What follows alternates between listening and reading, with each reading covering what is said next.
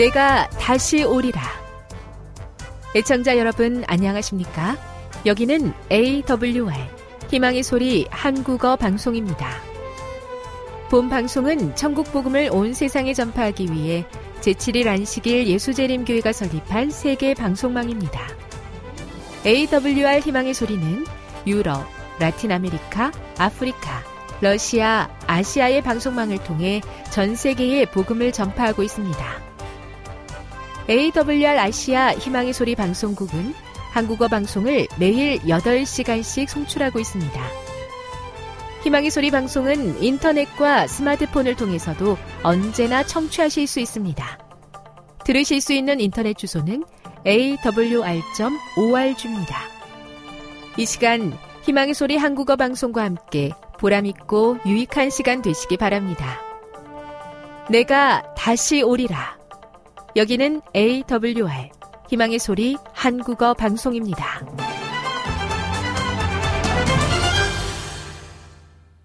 주파수 안내입니다. 괌에서 송출하는 우리 방송은 한국 표준시로 새벽 1시 30분부터 2시 30분까지 11,755kHz로 새벽 2시 30분부터 3시 30분까지 3시 30분부터 4시 30분까지 15,530kHz로 새벽 5시부터 6시까지 9,890kHz로 4회에 걸쳐 송출하고 있습니다. 스리랑카에서 송출하는 우리 방송은 한국 표준시로 밤 9시부터 10시까지 15,530kHz로 우즈베키스탄에서는 새벽 3시부터 4시까지 새벽 4시부터 5시까지 9,760kHz로 타지키스탄에서는 밤 9시부터 10시까지 15,255kHz로 송출하고 있습니다. 애청자 여러분의 많은 청취 바랍니다.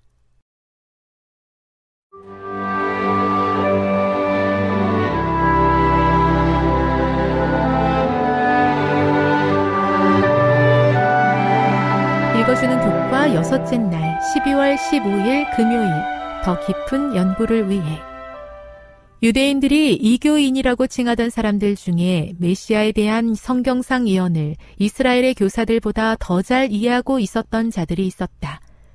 그분이 죄에서 구원하실 자로 오실 것을 소망하는 사람들도 있었다. 철학자들은 히브리 사람의 제도의 신비함을 깊이 연구하려고 힘썼다. 그러나 유대인의 완고함은 빛이 전파되는 것을 방해했다. 시대의 소망 33. 전능하신 구세주이신 주 예수께서 이 영혼들을 위해 죽으셨다.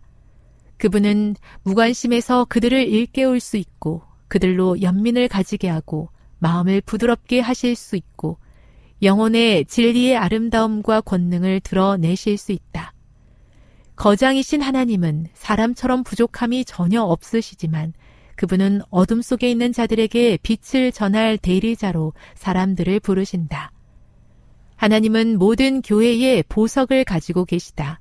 그러므로 종교계 전반을 전면적으로 비난하는 것은 우리가 할 일이 아니다. 그보다 겸손과 사랑으로 예수님 안에 있는 모든 진리를 있는 그대로 제시하는 것이 우리의 일이다. 우리가 경건과 헌신을 보여주고 그리스도인다운 성품을 나타낸다면 사람들은 진리 가운데로 나올 것이다. 그들은 세상의 구세주이신 예수님을 높이고 생명의 말씀을 전하게 될 것이다. 엘렌지 화이트 리비엔 헤럴드 1893년 1월 17일 핵심적인 토의를 위해 1. 당신이 사는 지역에서 우리가 알고 있는 진리를 모르는 사람들에게 다가갈 기회로 활용할 수 있는 당면한 필요는 어떤 것이 있는가? 2. 다른 신앙을 가진 사람들에 관한 엘렌 화이트의 권면을 살펴보라. 하나님은 모든 교회에 보석을 가지고 계시다. 그러므로 종교계 전반을 전면적으로 비난하는 것은 우리가 할 일이 아니다. 사람들을 부당하게 폄하하지 않으면서 그들이 가진 오류를 드러내 보여줄 수 있는 방법은 어떤 것이 있겠는가? 3. 그러나 인자가 올 때에 세상에서 믿음을 보겠느냐? 예수님의 이 수사학적 질문의 의미는 무엇인가? 믿음과 신념의 차이는 무엇인가? 올바른 신념을 가진 사람들이 재림하실 때 믿음이 없는 것으로 드러날 수 있는 이유는 무엇인가?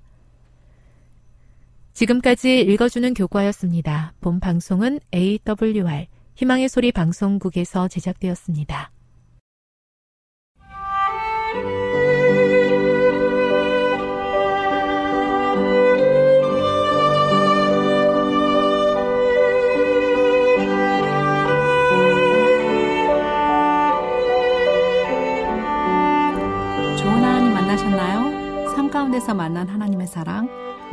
가운데서 만난 하나님의 사랑을 나누는 엘트 시간. 저는 이영미 집사입니다. 오늘은 사도행전 4장 23절에서 37절에 있는 말씀을 함께 나누도록 하겠습니다. 기도하겠습니다. 아버지, 오늘도 아버지가 되어 주셔서 감사합니다. 오늘 우리에게 필요한 성령을 보내 주시고, 우리 입술에 그 성령께서 주시는 지혜를 허락하여 주셔서 하나님의 말씀을 듣고자 하는 사람들에게 그 기별을 전할 수 있는 담대함을 허락하여 주시옵소서. 우리 우리 오늘 우리의 마음을 가리우는 무거운 문제들에서 주님, 주님의 능력을 발견하게 되고 주님의 말씀을 강력하게 의지함으로 말미암아 구원하신 하나님의 능력을 바라보게 되길 원합니다. 주님 도와주시옵소서. 예수님의 이름으로 기도드립니다. 네, 제가 오늘 만난 하나님은 바로 비전을 공유하게 해주신 하나님입니다. 제가 3대가 함께 말씀을 전수하는 그러한 가족 선교사 사역을 하고자 하는 마음을 하나님께서 주셨습니다.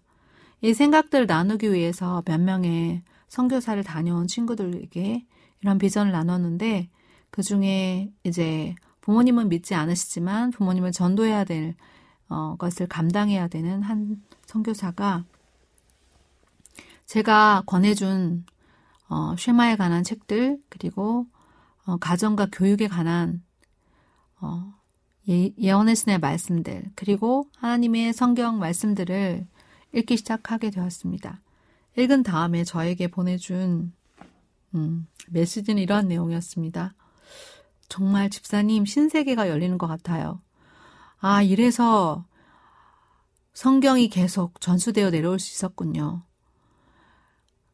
이들의 풍습과 이들의 모든 성경을 그들의 삶에 반영하고자 하는 유대인들의 그러한 그 정신과 문화에 정말 크게 감동을 받았습니다.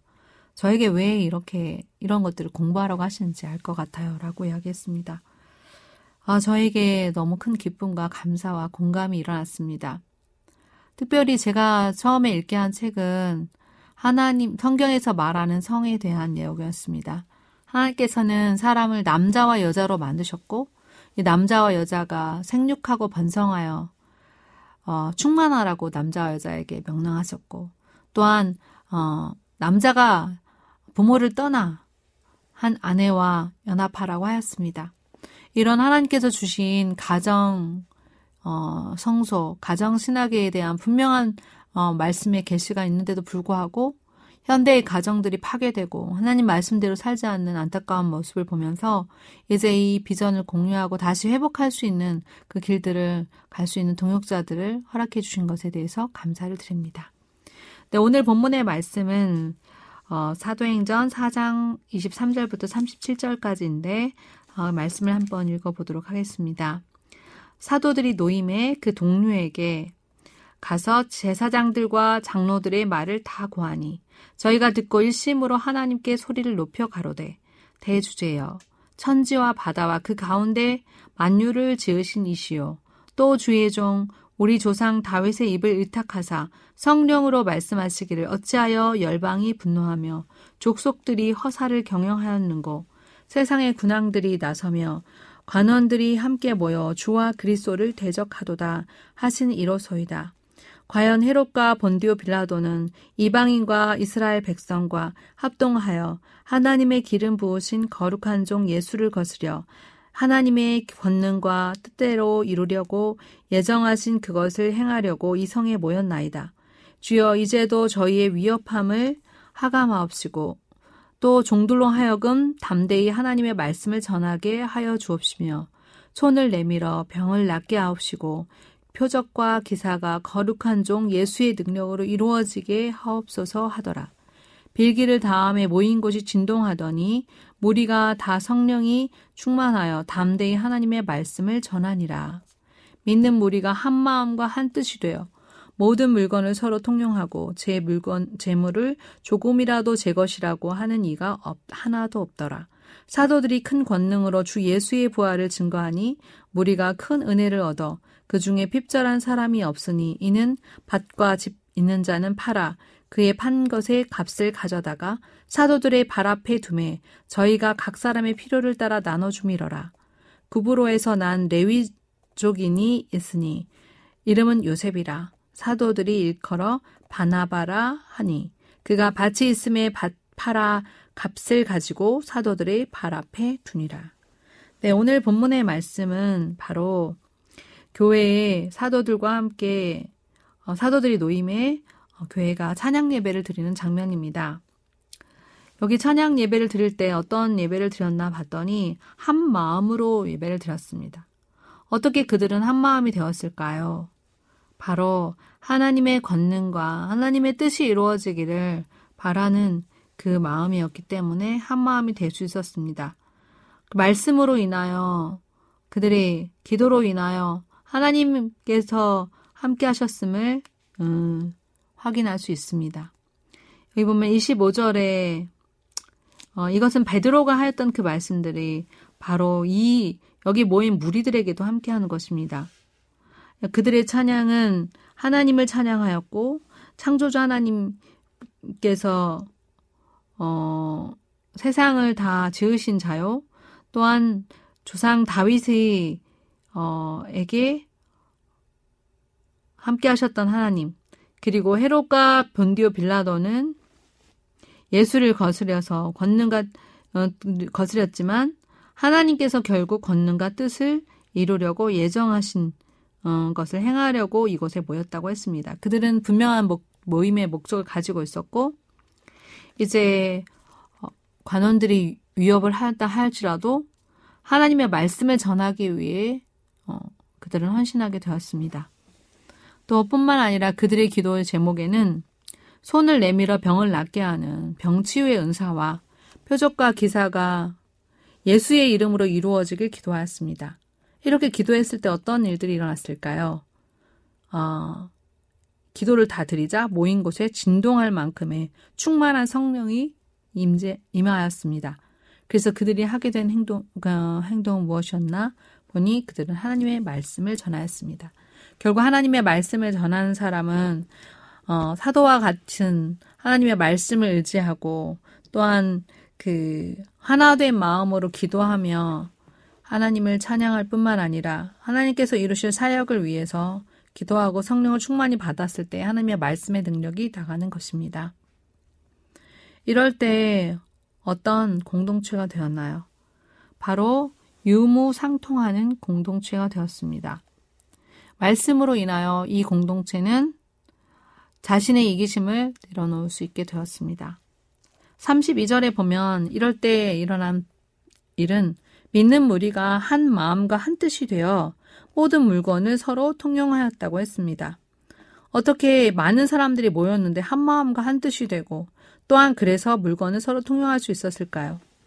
이것은 그들 안에 있는 이기심과 탐심이 성령의 충만한 능력으로 인해서 어, 나타나지 않는 것입니다.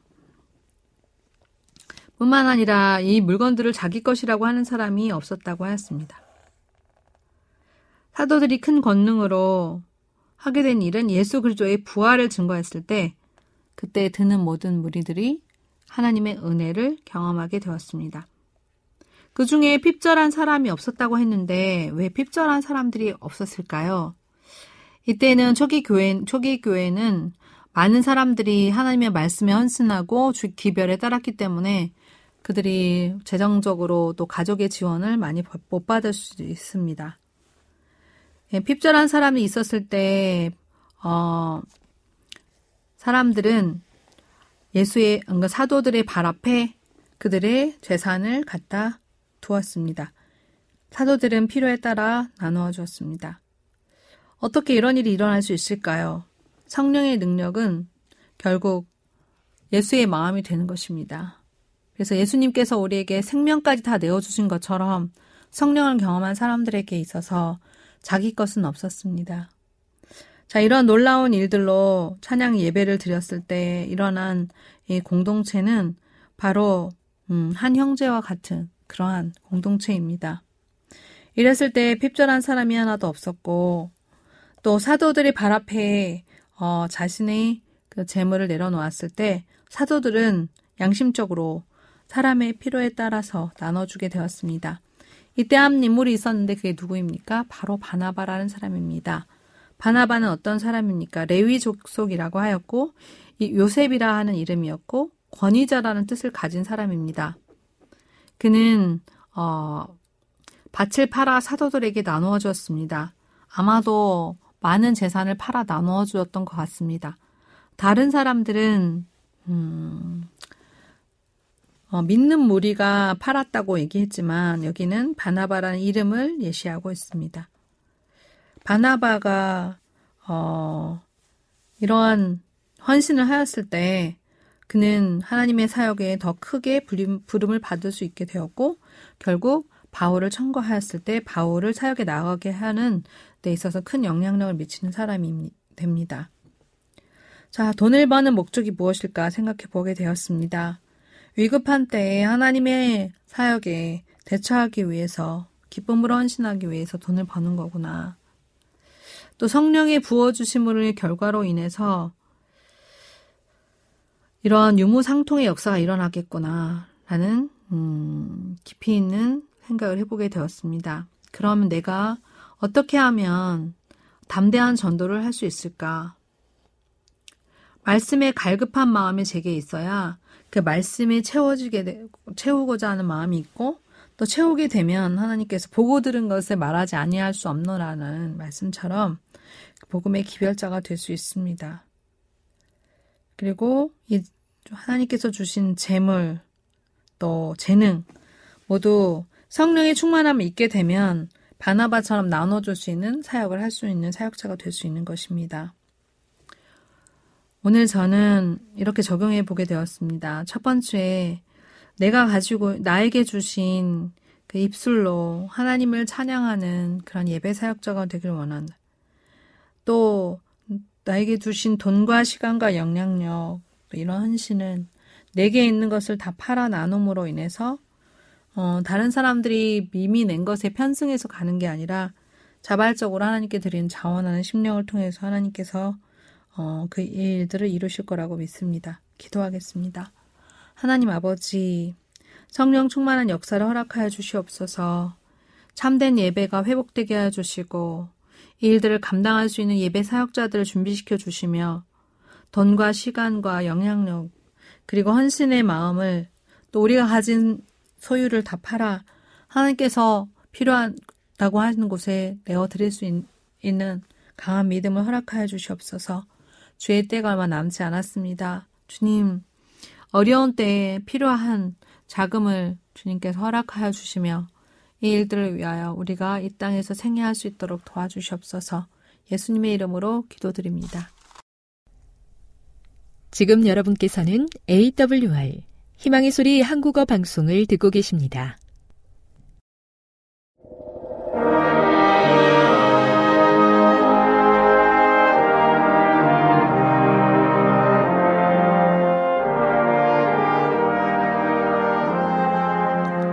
애청자 여러분 안녕하십니까. 하나님의 귀한 말씀으로 은혜를 나누는 시간입니다. 오늘은 여호와여 어느 때까지니까 이런 제목으로 여러분들을 찾아왔습니다. 하나님의 말씀 10편 13편 1절로 6절의 말씀을 읽겠습니다. 여호와여 어느 때까지니까 나를 영영히 잊으시나이까 주의 얼굴을 나에게서 언제까지 숨기시겠나이까? 내가 나의 영혼에 경영하고 종일토록 마음에 근심하기를 어느 때까지 하오며 내 원수가 나를 쳐서 자긍하기를 어느 때까지 하리이까? 여호와 내 하나님이여 나를 생각하사 응답하시고 나의 눈을 밝히소서 두렵건대 내가 사망의 잠을 잘까 하오며 두렵건대 나의 원수가 이러기를 내가 저를 이겼다 할까 하오며 내가 요동될 때에 나의 대적들이 기뻐할까 하나이다. 나는 오직 주의 인자하심을 의뢰하여 싸우니 내 마음은 주의 구원을 기뻐하리이다. 내가 여호와를 찬송하리니 이는 나를 후대하심이로다. 여러분들은 깊은 절망감에 휩싸여 본 경험이 있으십니까? 현실이 너무 힘들고 괴로워서 차라리 죽는 편이 낫다고 생각해 본 경험이 있으십니까? 신앙을 가지고 있기는 하지만 인내의 한계에 이르러 자포자기 상황에 처해 본 적이 있으십니까? 오늘 10편 13편을 기록한 다윗은 자신의 인생길을 되돌아보며 굴곡 많은 자신의 삶을 한탄하고 있습니다. 10편 13편은 다윗이 기록한 여러 시 중에 비탄 시의 한 편입니다. 다윗의 삶은 크게 세 부분으로 나눌 수 있을 것입니다. 첫 번째 부분은 스무 살 때까지 이야기입니다. 다윗은 스무 살 때까지 아버지 이세의 집에서 목동으로 생활했습니다. 두 번째 부분은 스무 살부터 서른 살까지의 생활입니다. 이 기간은 피난으로 이루어진 고단한 삶의 이야기입니다. 세 번째 부분은 서른 살부터 죽기까지의 이야기입니다. 왕으로서의 다윗입니다. 다윗이 행복과 평화로운 생활을 했다면 그 시기는 바로 목동으로서의 어린 시절이었습니다. 그리고 그 이후의 삶은 피나는 도망과 싸움의 연속이었습니다. 그래서 다윗의 시를 보면 비탄한 심정을 노래한 시편이 매우 많습니다. 그 중에 13편이 대표적입니다. 사실 다윗의 인생의 전환점은 사무엘이 베들레헴 사람 이세의 집을 방문하면서부터 시작이 됩니다. 사무엘은 하나님의 명령을 따라 장차 이스라엘의 두 번째 왕이 될 사람을 찾아 나섰습니다. 그리고 마침내 이세의 집에 도착한 사무엘은 이세의 훌륭한 일곱 아들을 보며 흥분했습니다. 부조와 선자에는 이렇게 기록합니다. 638쪽. 엘리압이 이 엘리압은 이세의 큰 아들입니다. 엘리압이 사무엘의 검사를 받았고 의식에 참석했던 여섯 형제도 그의 뒤를 따라 계속 선지자의 심사를 받았다.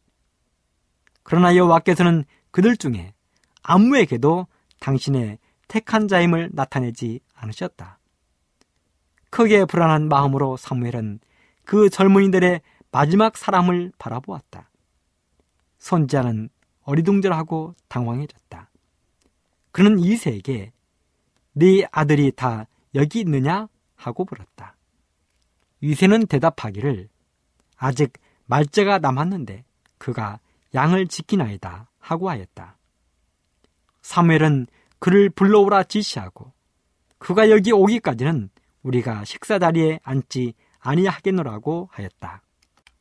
이야기의 대략은 이렇습니다.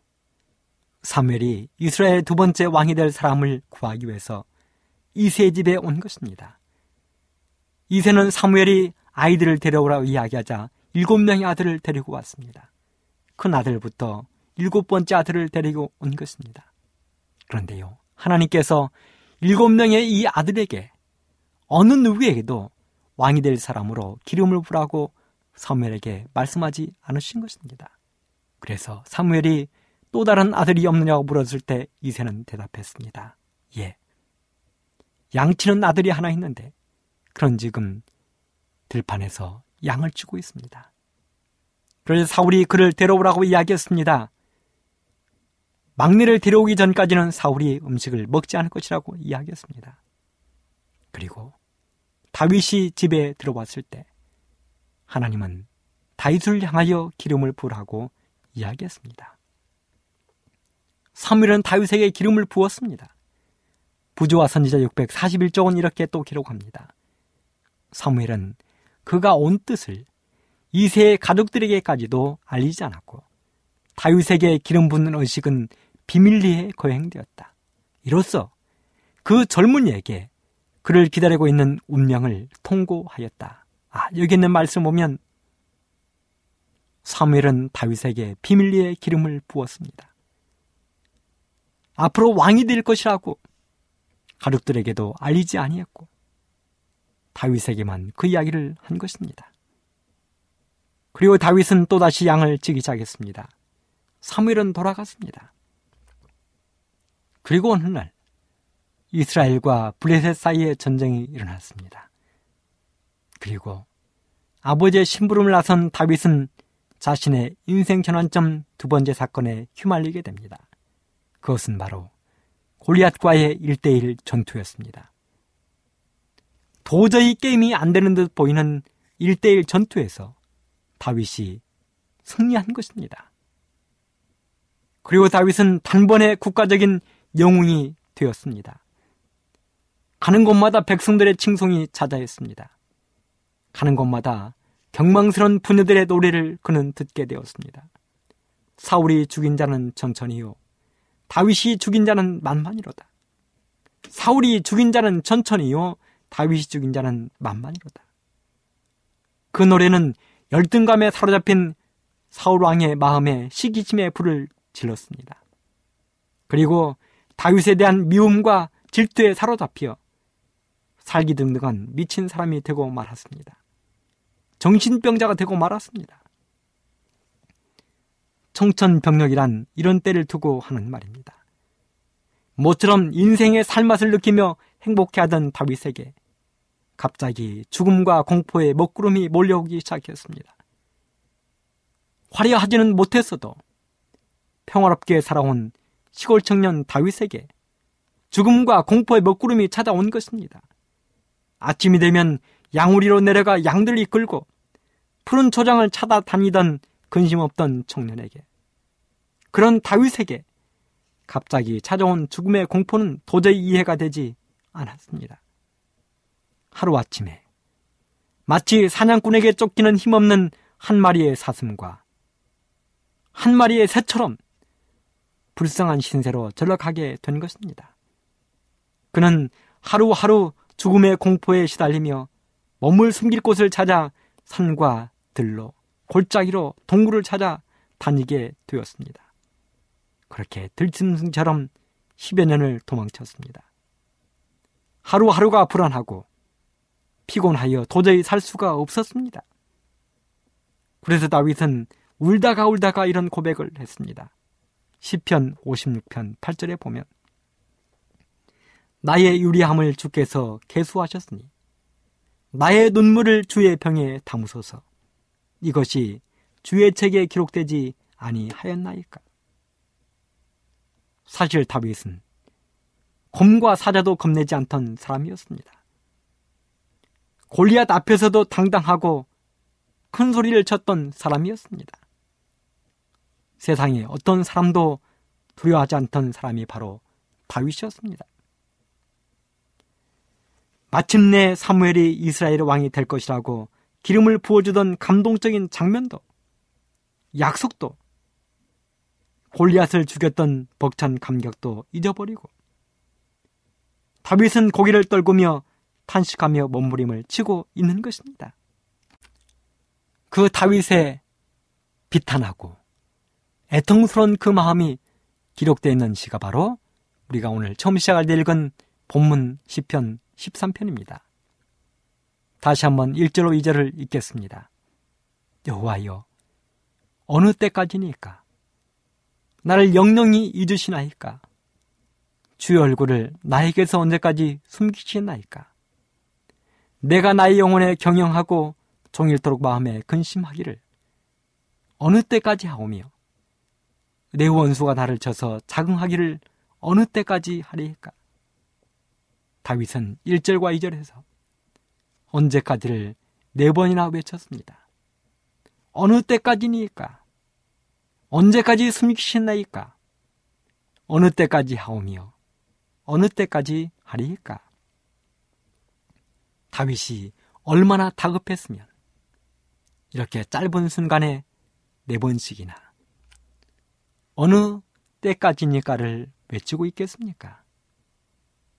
여기서 다윗이 외치고 있는 어느 때까지니까는 기다리고 기다리다 지쳐서 체념하고 좌절에 빠져서 마지막으로 외치는 절규입니다. 하나님, 언제까지요? 하나님, 하나님, 언제까지요? 날이 새고 달이 가고 해가 바뀌어도 아무것도 나아질 기미가 보이지 않는 것입니다. 오히려 사울 왕의 광기는 더해만 가고 시련은 증대되는 것처럼 보이는 것입니다. 도망치고 싶어도 더 이상 도망칠 곳도 없습니다. 남자가 비겁하게 심지어는 미친 척하고 미친 사람 노릇도 해보았습니다. 먹을 것이 없어서 성소에 진설병까지 얻어먹었습니다. 그런데도 도무지 솟아날 구멍이 보이지 않는 것입니다. 이제는 자기만 믿고 따라다니던 그 사람들에게도 면목이 없었습니다.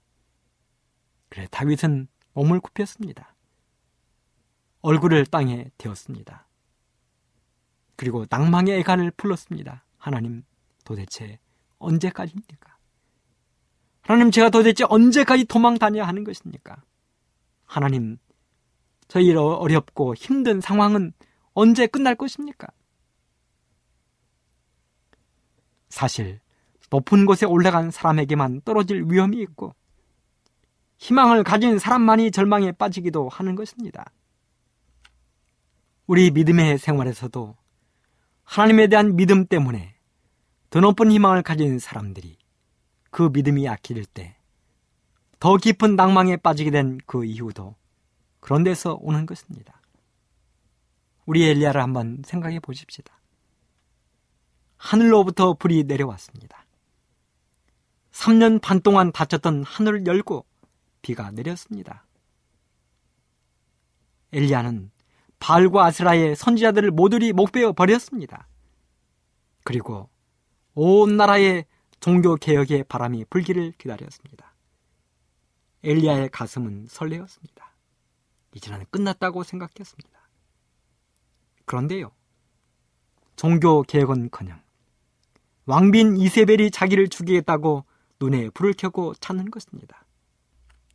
그래서 일왕기상 19장 3절로 찾아보면 엘리야가 생명을 위하여 도망하여 로뎀나무 아래에 앉아서 죽기를 구했다는 말씀을 기록하고 있는 것입니다. 생각해 보십시오. 갈멜산 위에서 엘리야의 모습이 얼마나 혁혁했습니까? 수많은 백성들이 보는 앞에서 하늘로부터 불이 내려오게 한 사람이 엘리야였습니다. 발과 아스라의 선지자 850명을 그는 죽였습니다. 하늘이 열리고 비가 내리게 하는데 엘리야는 기도로서 하나님께 구했던 사람이었습니다. 모든 게 끝났다고 생각했던 사람이었습니다. 그런데요, 이 엘리야가 그처럼 기세 등등했던 엘리야가 이세벨의 한마디에 생명을 위하여 도망하고 로뎀나무 아래 앉아서 죽기를 구했다는 것입니다. 어이없는 상황이 발생한 것입니다. 깊은 낭망에 빠진 것입니다. 믿음이 나약해진 것입니다. 사람이 하나님을 향한 믿음을 가지고도 좌절의 웅덩이에 빠지는 내리막 사단기가 있다는 것입니다. 그 첫 번째 단계는 하나님마저 나를 잊으셨구나. 아주 잊으시고 영영이 버리셨구나. 눈앞이 캄캄해지고 홀로 선 느낌이 드는 것입니다. 마치 창세기 28장의 도망자 야곱의 모습입니다.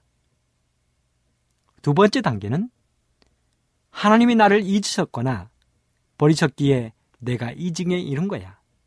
하나님이 돌아보신다면 내가 이럴 수 있어? 이 단계는 욥의 아내의 단계입니다. 남편이 시험당하는 그, 그 모습을 바라보면서 욥을 향하여 외쳤습니다. 하나님을 욕하고 죽으라는 것입니다. 세 번째 단계는 하나님마저 나를 이렇게 잊으시고 돌보지 않으시니 이제는 내 갈 길을 가고 내 현실을 내가 처리할 수밖에 없구나 하는 단계입니다. 미친 사울의 모습입니다. 사울이 엔돌의 신접한 여인을 찾아갔습니다. 신접한 여인을 불러냈습니다. 자기 갈 길을 간 것입니다.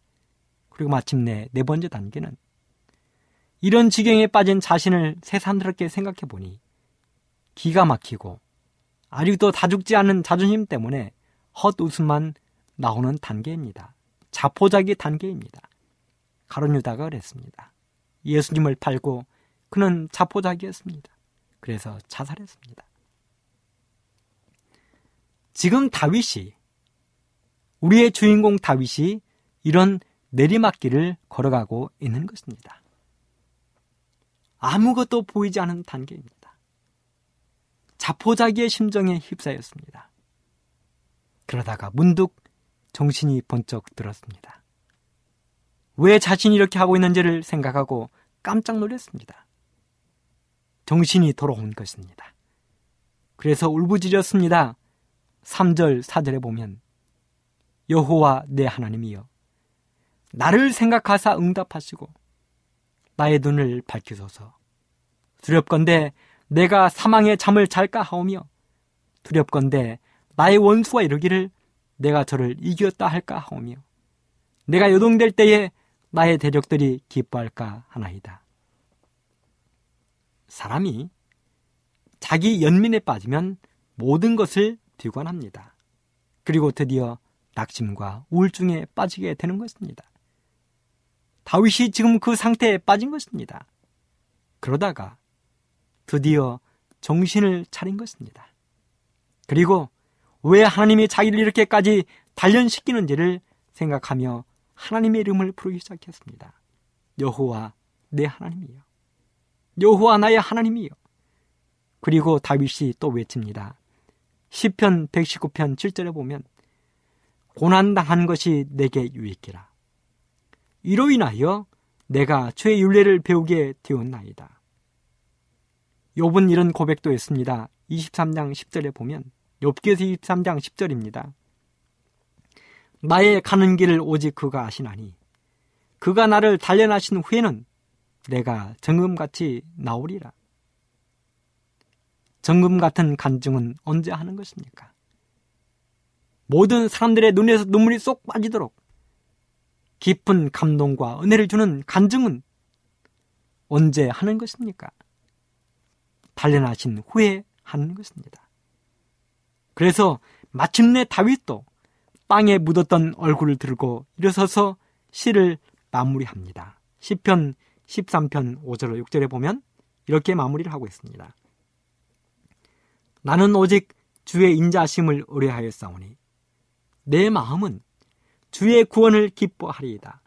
내가 여호와를 찬송하리니 이는 나를 후대하심이로다.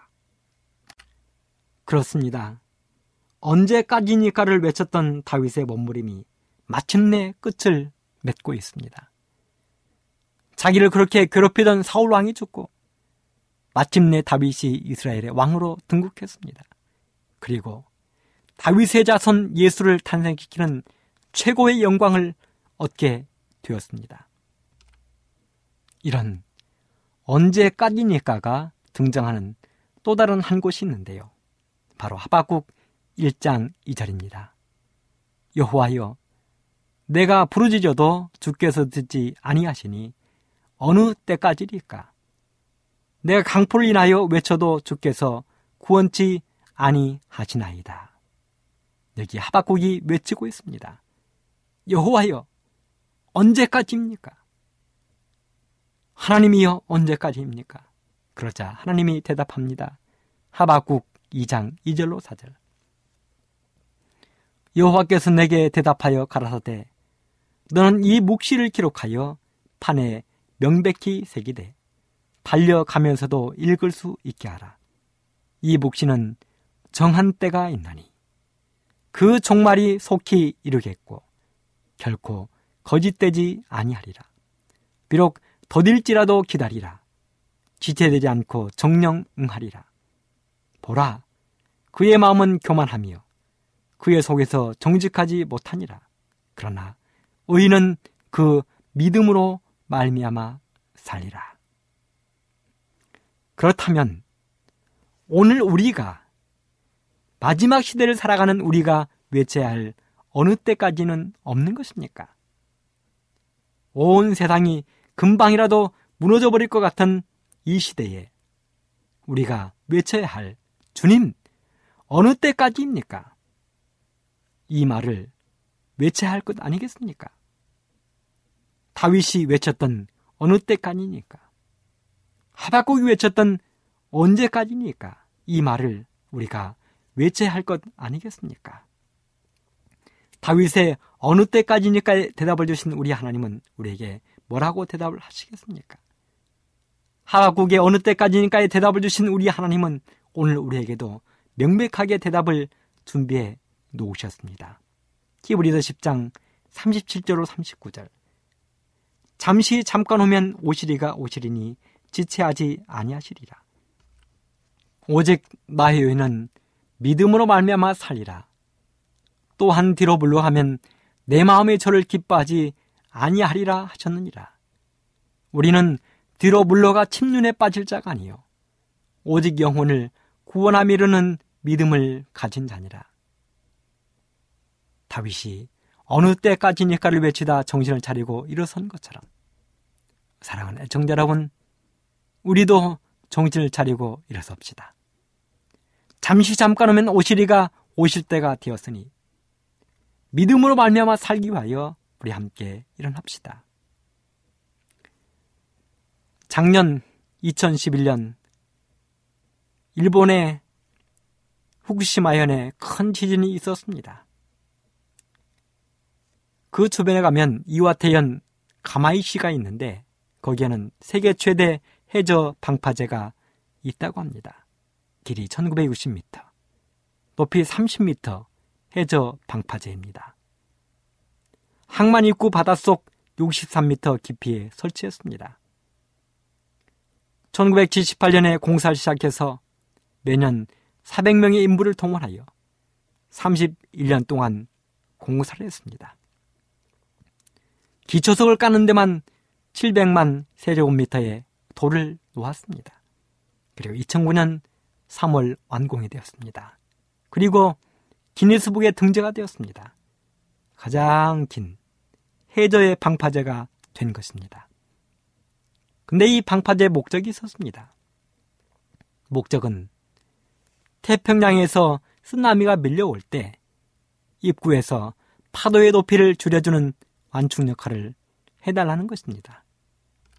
왜냐하면 쓰나미는 바다 표면의 파도보다 바닷속 파도가 더 무섭기 때문입니다.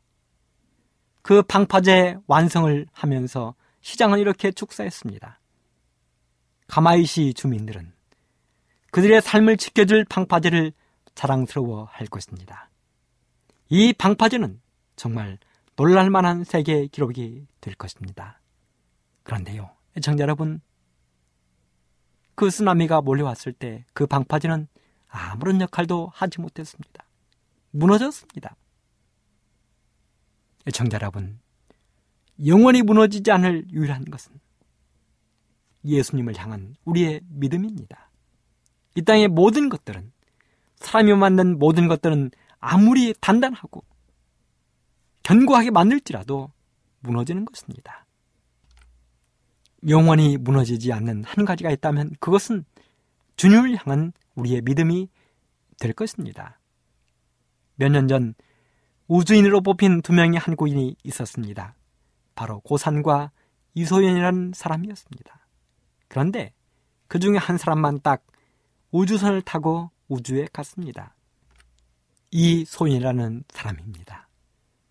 그런데요, 국가에서 우주인을 뽑기 위하여 사람을 모집했는데 수많은 사람이 몰려왔습니다. 이 수많은 사람 가운데 두 사람을 뽑았는데 그 뽑는 과정을 보면 매우 복잡하고 매우 힘들었습니다. 모인 사람들을 모아놓고 달리기를 시키고 또 영어를 할 줄 아는지 러시아어를 할 줄 아는지 건강은 어떤지, 심폐 기능은 어떠한지를 다 검사했습니다. 키는 150에서 190cm 사이, 사이에 있어야 하고, 몸무게는 50에서 95kg 그 사이여야 하고, 발 크기는 295mm 이하여야 하고, 3.5km를 정해진 시간에 완주해야 됐습니다. 그리고 뽑힌 사람은 가가린 우주센터에서 우주선 한 번을 타기 위하여 혹독한 1800시간의 생존 훈련을 해야 됐습니다. 이런 어려운 과정을 통해서 합격한 이소연이라는 한 사람이 우주에 다녀왔는데요. 여러분, 우리가 구원받을 사람이 하늘에 가는 과정은 그렇게 어마어마하고 복잡하지 않습니다. 혹독한 훈련이 필요 없습니다. 영어를 못해도 상관없고 심폐 기능이 안 좋아도 상관없습니다. 발이 크든 작든 몸이 무겁든 가볍든 키가 크든 작든 산소통도 물병도 도착이 없어도 주님은 상관없습니다. 주님은 말씀하셨습니다. 하나님이 세상을 이처럼 사랑하사 독생자를 주셨으니 이는 저를 믿는 자마다 멸망치 않고 다 영생에 이를 것이다. 청자 여러분, 다윗이 울부짖었습니다. 비탄에 빠졌던 다윗이 울부짖었습니다. 여호와여, 언제까지니까? 하바국도 외쳤습니다. 여호와여, 언제까지니까? 오늘 우리도 외쳐봅시다. 하나님, 언제까지입니까? 언제 예수님이 땅에 오실 것입니까? 여러분, 예수님은 응답하십니다. 너희가 믿음으로 준비하고 있으면 너희를 구원하게 될 것이다. 주님은 우리를 위하여 하늘의 맨션을 준비하시기 위해 가셨습니다. 그리고 걱정하지 말라 하셨습니다. 이제 그 주님이 오실 때가 되었습니다.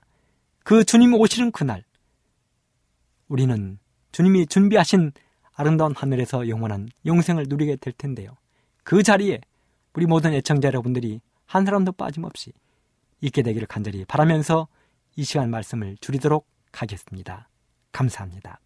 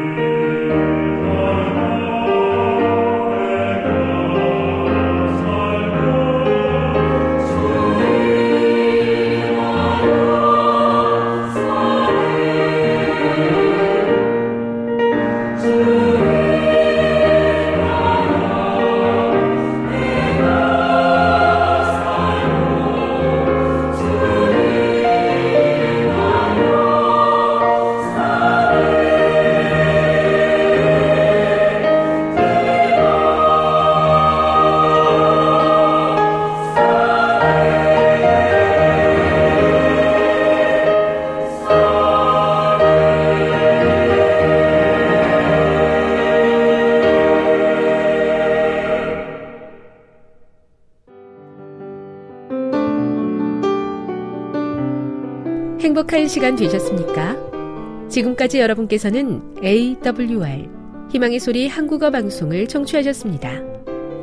방송을 청취하시고 문의를 원하시는 분은 우편번호 02461 대한민국 서울시 동대문구 이문로 1길 11 희망의 소리 방송부 앞으로 편지나 엽서를 보내주시거나 지역번호 02-3299-5296에서 8번으로 전화 주시기 바랍니다. 지금까지 함께 해주신 애청자 여러분들께 감사드립니다. 애청자 여러분, 다음 이 시간까지 하나님 안에서 늘 평안하십시오. 감사합니다. 내가 다시 오리라. 여기는 AWR, 희망의 소리 한국어 방송입니다.